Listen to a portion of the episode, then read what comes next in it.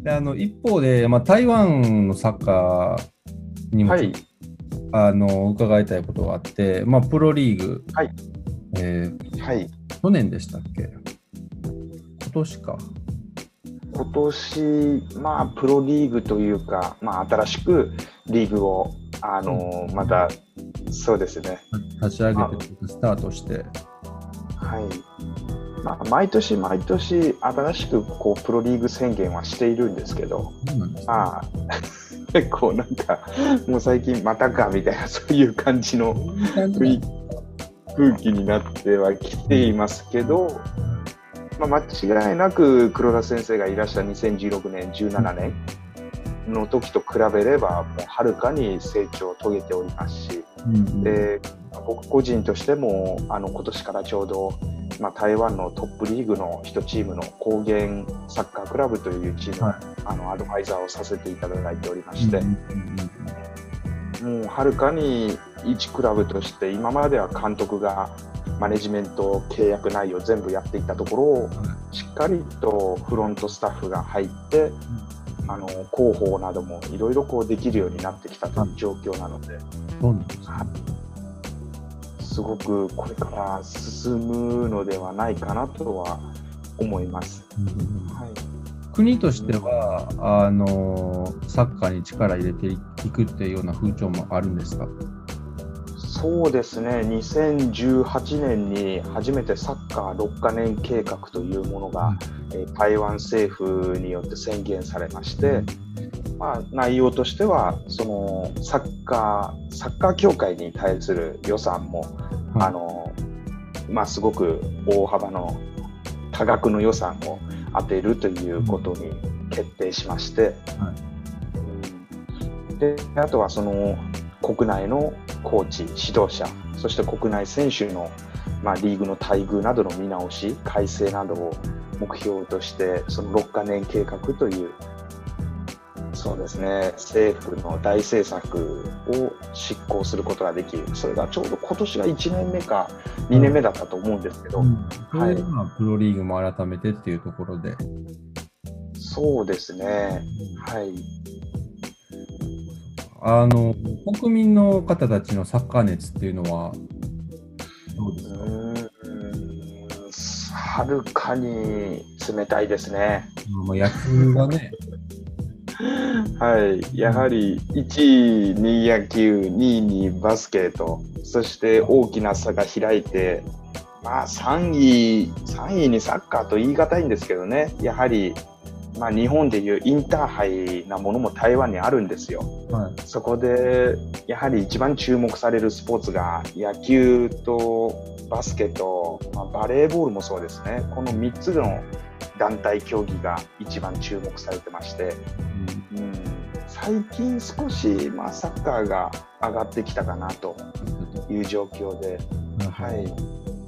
まあ、追い越す追いつくのも、まあ、本当に我々台湾人のコーチたちそして選手たちクラブたちが一致団結していければもう追いつくのは時間の問題じゃないのかなというところまで来てますね。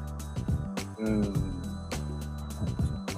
本当に大きく変わってましてあとは何よりその新しい政策に対して批判的な声が少ないというかあの台湾人のその風潮ということでもういつでもオープンマインドでもう新しいことをやるならぜひともやりましょうとで失敗したら暗黙の了解でみんな静かになってその政策が消え去っていくという。それはあれですか、台湾人のマインドなんですか？もうなんかそんな感じしますね。僕もやはり5年関わっていると、そこが面白いというか。うん。まあ、もちろん批判なこと言う人は言うんですけどそんなもうネットにたくさん書き込んで批判するという人は少ないですよね。じゃあまずやってみようそうですね。もうみんな頑張ってというそのコメントがやはり多いかなと思いますね。ということです。うん。はい、すごいポジティブで。もう僕はもう本当台湾大好きです。こうなると。僕もね、ぜひ行ってみたいんですけど、あの、はい。日本人選手もね、あの結構プレーしてると思うんですけど、はい。日本人の評価っていうのはどうですか？やはり2012年に黒田和夫監督があの、台湾に来られて、はい。やはり黒田先生がその日本サッカーブランドというものをこう台湾にやはり浸透させて、うんうん。もうに今ではもう J リーグもそうなんですけど、やはり高校サッカー出身者の黒田先生のブランド力で高校サッカーもすごく注目する台湾の方が増えていまして、やはりはいそうですね、高校サッカーの方が、まあ、僕の周りの台湾人の、まあ、指導者仲間は、高校サッカーのためにあの毎年冬、台湾から日本に飛行機で飛んで、はい3泊4日ぐらいして、はい。J リーグも見ないのに、高校サッカーでそこまでするかというへ ぐらいの熱量はありますよね。ーなんで、その一国のトップリーグではなくて、高校サッカーまでも見たいという指導者、注目したいという指導者もたくさんおられて、うん。やはり選手ももちろん高校サッカーも注目しておりますし、はい。うん。そう。なので本当にそうですね、あとはまあ僕個人的に受け取った感情なんですけど、その僕がドイツにまあ指導しに行く時と、僕が今日本この長崎で指導している時のその台湾人の反応がはるかに違うんですよね。日本で指導する時の方がみんな、おーすごいみたいな 感じになりまして、ドイツ行った時はなんかふーんみたいな状況だったんで、うん、いやまあやっぱりなのでやはりそれはやっぱ黒田選手とか、あの堀野監督そうですね。の敵が大きいというか、日本に対するリスペクトが。はい。そうですね。やはり女子サッカーに関しましても、堀野さんがもう本当に素晴らしい成績を収められて、でその前にあの元横浜マリノスのゴールキーパーコーチをされていたなぎらさんという方が、あの女子代表の監督を3、4年、4年間ですかね、されていまして、やはり彼も残した功績も大きいですし、なので男子、女子ともに日本人の指導者がしっかりとこう積み上げてきたサッカーの歴史がございますので、もう日本に対するレリスペクトは男女ともにもう大きいですね。うんまあ、だからそういう国で働いてる原服に対してはやっぱり見え方も変わってくると。周りの方。いやー、僕はもうずっといじめられ、いじめられてましたよ。偽物の台湾人だと。いや、これはもう本当、面白い半分で言われてただけなんで、やはりその日本生まれ、日本育ちということで、うん。うんそうですね。まあでもちゃんと軍隊行ったんで、証明できますよ。なるほどですね。まあなんていうんですか、認められるというか、まあね、そもそも台湾人なんですけど、認められるも何もないんですけど。あそうですよね。まあ、あまりそこは僕も複雑な感情は抱いていないので大丈夫です。まあ、向こう台湾の方々も本当にいつもウェルカムという状況で接してくださるので、いいですね。うん、本当にいい国ですよ。うん。いや、本当いろいろたくさん聞かせていただいて。いえいえいえ、最後にですね、えっと、まあ、ゲーム、はいあの、これからの展望ですね、であったり、まあ、目標、そういったものを聞かせていただければと思うんですが、はい。そうですね、まずは日本で指導者として生きれるかどうかのあれですよね。はい。うんまあ、そのうんまあ、このすごいハードスケジュールの高校サッカーの中で 僕の命の危険もあるとは思うんですけどの危険を感じるぐらい やもうこれコミュニティセンスに聞かれたらクビにされるんでちょっと カットしながら。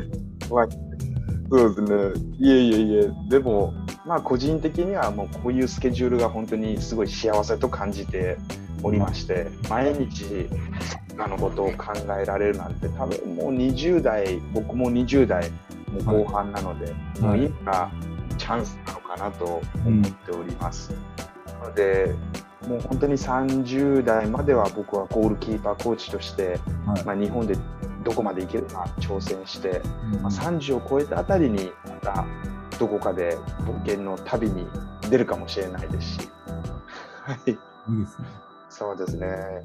うん、まあ、それはどこかまだはっきり100%とは決まってはいないんですけど、候補はもう何個か挙げられておりますし、あとは嬉しいことに、はい、お話もいろんな国からもうんやはりいただいているのが本当にもう幸せな人間だなと思っているんですけど、あちこち行くとお嫁さんが定まらないんですよね。そこ。そこが。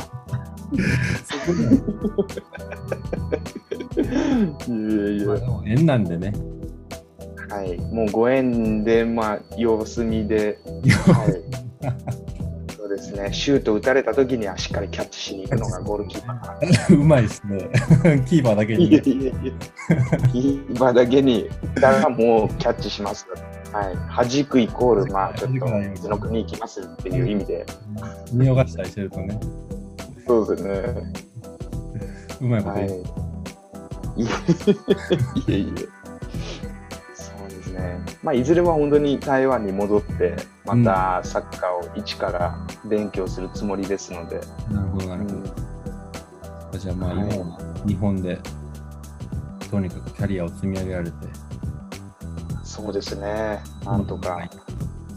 まあ、どこまでいけるかわからないですけど、本当に楽しみです。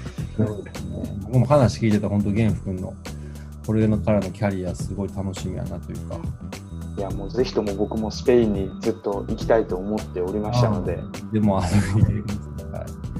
僕もね、はい。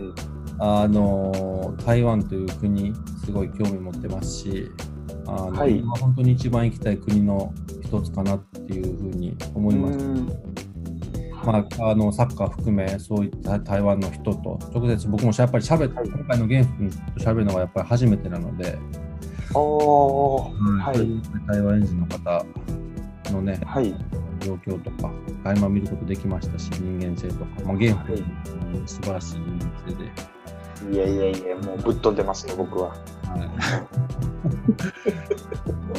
い、これをそんな。いろいろ話聞かせてほしいなと思います。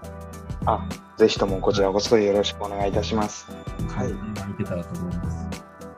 そうですね、コロナが落ち着いて、ぜひとも来年度、まあ、リーグも4月に開幕予定なので、来年も同じく。はい。そ。して、ちょうど明日ですかね、あのー台湾も2部リーグができることになりました。なので、明日2部リーグの開幕戦もございますので、はい、YouTube でもライブ放送しておりますので、ぜひとも、はい、後であの URL 送らせていただきたいと思います。はい、あのより多くの人に届けられるように、僕もあさせていただけたらと思います。はい、ありがとうございます。じゃあ、あの本当に忙しい中、お時間いただいてありがとうございました。いえいえ、もうこちらこそ本当申し訳ないです。スペインでもう6時起きですから、今 いや。それは全然いいんですよ。いえいえいえ、もう申し訳ありません、本当に。今日はですね、あの今日はゲイフ君にインタビューさせていただきました。どうもありがとうございました。はい、本、田さん、ありがとうございます。とても充実したお時間でした。